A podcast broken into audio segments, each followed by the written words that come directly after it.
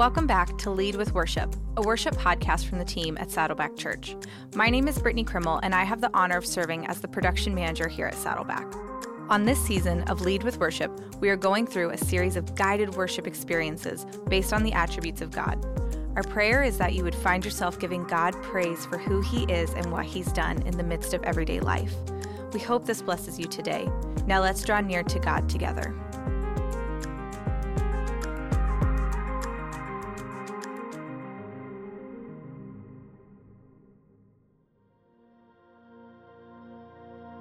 Hey everyone, it's Taylor here. Thanks again for joining us for this guided time of prayer and worship. Think of this time as your very own worship service.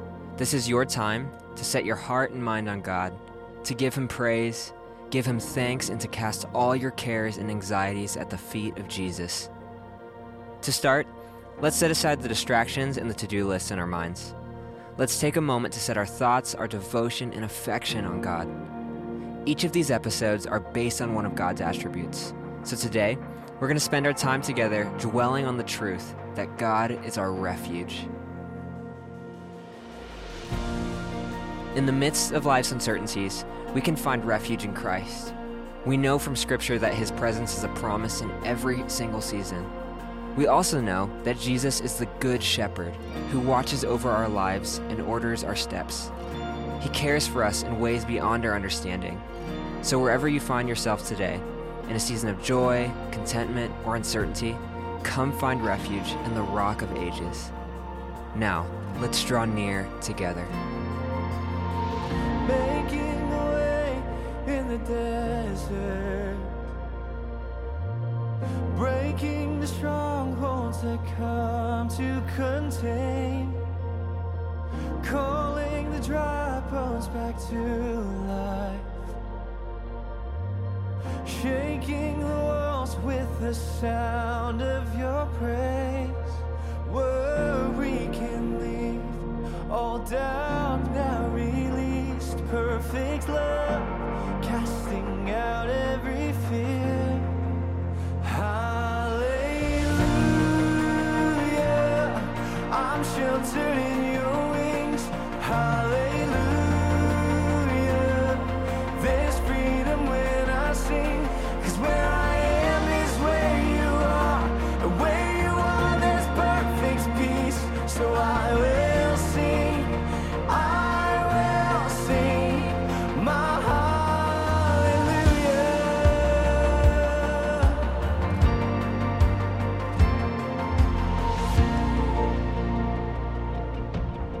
Deuteronomy 31:6 says, Be strong and courageous.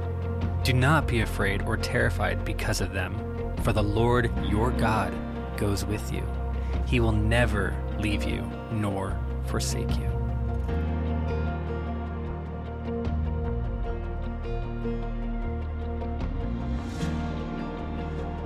Psalms 46:1 says, God is our refuge and strength in ever present help in trouble.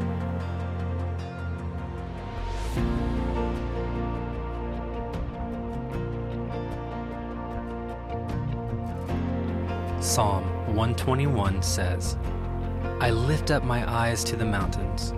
Where does my help come from? My help comes from the Lord, the maker of heaven and earth. He will not let your foot slip. He who watches over you will not slumber. Indeed, he who watches over Israel will neither slumber nor sleep. The Lord watches over you. The Lord is your shade at your right hand. The sun will not harm you by day, nor the moon by night. The Lord will keep you from all harm. He will watch over your life. The Lord will watch over your coming and going, both now and forevermore.